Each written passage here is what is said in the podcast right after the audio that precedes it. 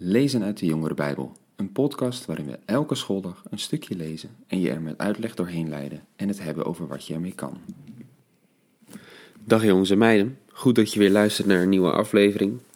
Ook vandaag gaan we weer verder in Hebreeën, het hoofdstuk over geloof. We hebben al wat mooie voorbeelden gezien de afgelopen dagen. Maar we begonnen met een, een soort definitie bijna van wat geloof eigenlijk is, een omschrijving. Wat was het ook alweer? Nou, het begon met geloof is de zekerheid dat alles waarop we hopen werkelijkheid wordt. Geloof is een soort zekerheid, je gaat ervan uit, je rekent ermee dat de hoop ook daadwerkelijk waar wordt. Dat wat er in de toekomst ligt, maar wat we nu nog niet zien, daar gaan we vanuit. Het overtuigt ons van de waarheid van wat we niet zien. En wat we eigenlijk in al die voorbeelden die we tot nu toe al gezien hebben, steeds zagen, was dat er een belofte werd gedaan. Er gaat iets gebeuren. Je krijgt eh, in de toekomst iets of jouw nageslacht krijgt iets. En dat was iets dat konden de mensen op dat moment zelf nog helemaal niet zien. Het enige wat ze konden doen was zeggen: Het is God die het mij belooft. En omdat het God is, zal het zal het wel goed zijn, zal dat ook gebeuren. En ze maakten vervolgens keuzes waarin ze lieten zien dat ze inderdaad dachten dat het ging gebeuren. Ze namen het aan. Ze geloofden het. We hebben daar al wat voorbeelden van gezien. We begonnen met Kaan en Abel. Henoch kwam langs. We hebben over Abraham en Sarah gesproken. Over Noach. En we krijgen nu een klein stukje waarop daar alweer even op wordt teruggekeken. Zij allen zijn in geloof gestorven. Vers 13 van Hebreeën 11. Want hun beloofd was, hebben ze uh, geen werkelijkheid zien worden. Ze hebben slechts een glimp ervan begroet. En ze zeiden van zichzelf dat zij op de aarde leefden als vreemdelingen en gasten.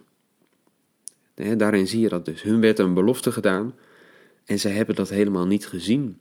Dat die belofte ook daadwerkelijk in hun leven vaak uh, waarheid zou worden.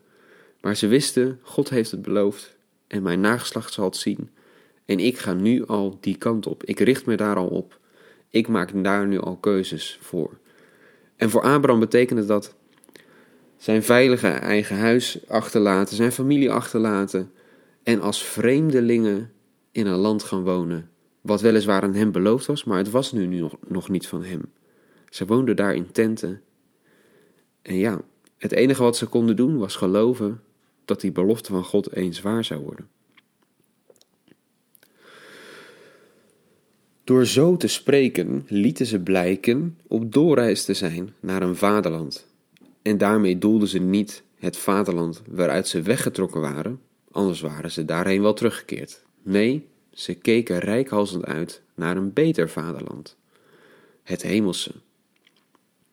Daarom schaamt God zich er niet voor hun God genoemd te worden en heeft hij voor hen een stad gereed gemaakt. Zij kenden dus allemaal die belofte van God. En Abraham was dat sowieso al de belofte van dat land.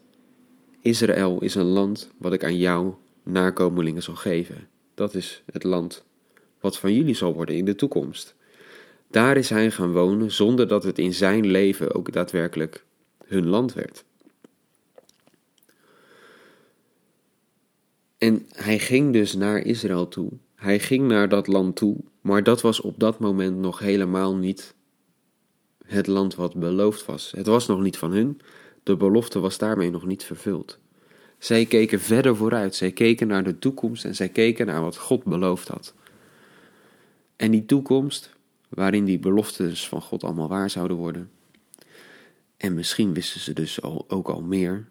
Eh, we hebben laatst al over Abraham die al uitkeek naar de stad van fundamenten, die helemaal aan het einde van de Bijbel pas voor ons echt beschreven wordt.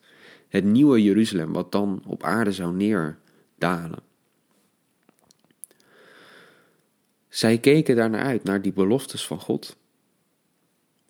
Daar waren ze naar op weg. En ze keken dus helemaal niet naar het land en hoe dat nu nog niet van hun was en hoe ze dat dan eh, moesten gaan regelen, hè, want het zou hun land moeten worden, daar maakten zij zich niet druk om. Zij gingen daar wonen en het enige wat zij wisten was: God heeft het ons beloofd in de toekomst. Daar kijken we naar uit. Dat zal eens gebeuren. En voor nu, nu is het aan God om die belofte te vervullen. En ze keken daar rijkhalsend naar uit. er staat nog naar een beter vaderland, het hemelse. En daarbij moet je niet per se denken dat zij uit, er naar uitkeken om naar de hemel te gaan. Want dat was eigenlijk helemaal niet per se een ding in het Oude Testament. Dat komt daar niet echt voor. Naar de hemel gaan. Wat wel eh, te zien is in die verhalen, is zijn beloftes van God dat er die stad bijvoorbeeld uit de hemel op aarde zou komen. Of een koninkrijk wat God vanuit de hemel op aarde zou vestigen. Zij keken er niet naar uit om naar de hemel te gaan, maar zij keken er naar uit dat God uit de hemel iets van die heerlijkheid op aarde zou brengen. En dat op aarde die belofte van een, een nieuwe aarde, van een nieuw Jeruzalem, van dat land wat aan het nageslacht beloofd is, dat dat waarheid zou worden. Ja, dus het is een hemels maar dat, dat zegt vooral meer van de God van de hemel, die het allemaal vanuit de hemel ook op aarde, uh, die nieuwe toekomst belooft voor hen. En we hebben dus gezien alle, allerlei voorbeelden hoe zij een voorbeeld van geloof zijn, doordat zij naar die belofte uitkeken, daar nog helemaal niets van zagen en het ook helemaal niet per se er naar uitzag dat zij dat in hun leven zouden meemaken. Maar daar richtten zij zich op en daar maakten zij hun keuzes op. En dat betekende voor Abraham bijvoorbeeld en voor zijn uh, eerste nakomelingen dat zij als vreemden in het land zouden wonen. Want het was nog niet aan hun gegeven, het was nog niet die beloofde toekomst.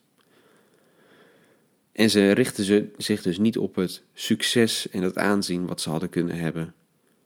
Maar ze dachten, ja, weet je, die belofte van God, dat is waar het echt om draait. Dat is veel belangrijker dan het nu even beter hebben.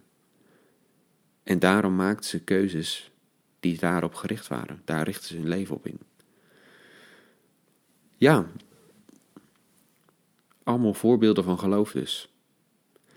Maar we zijn eigenlijk nog maar halverwege het hoofdstuk, want we gaan hierna nog meer mooie voorbeelden zien.